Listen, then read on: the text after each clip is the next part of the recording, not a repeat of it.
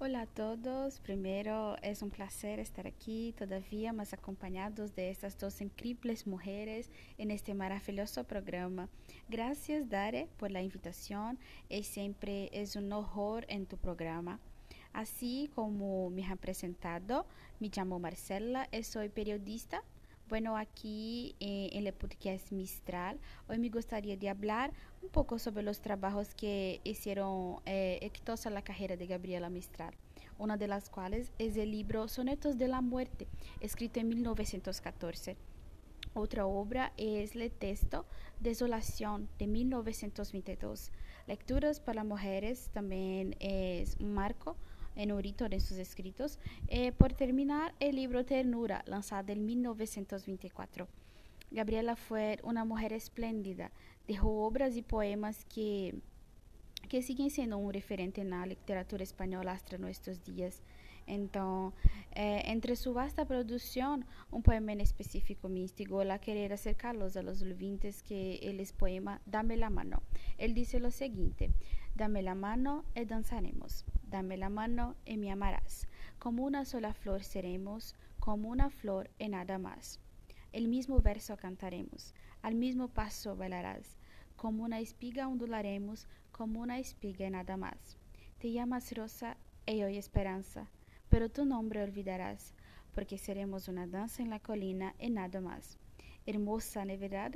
Bueno, bueno, este poema eh, que se insera en el libro Ternura es que, segundo Gabriela, la obra que pretende a través de la lenguaje sencillo y directo, este poema nos inventa dejar los conflictos a un lado y tomar el amor como el único camino que nos lleva a ser libres. Y es igual, muy igual.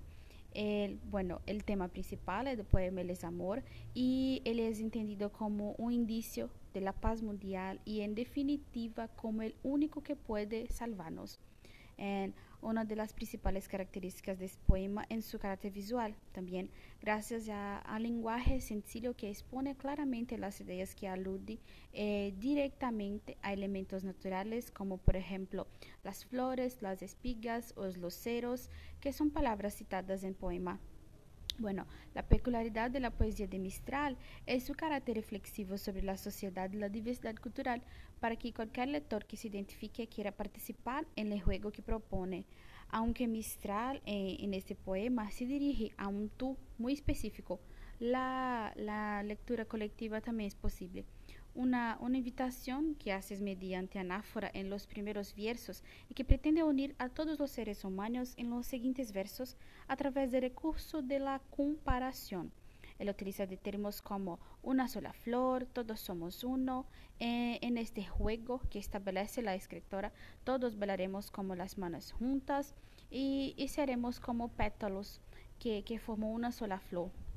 Entonces, esta breve juego infantil, él na verdade é um ricón, é um ricón a, a la solidariedade e a la.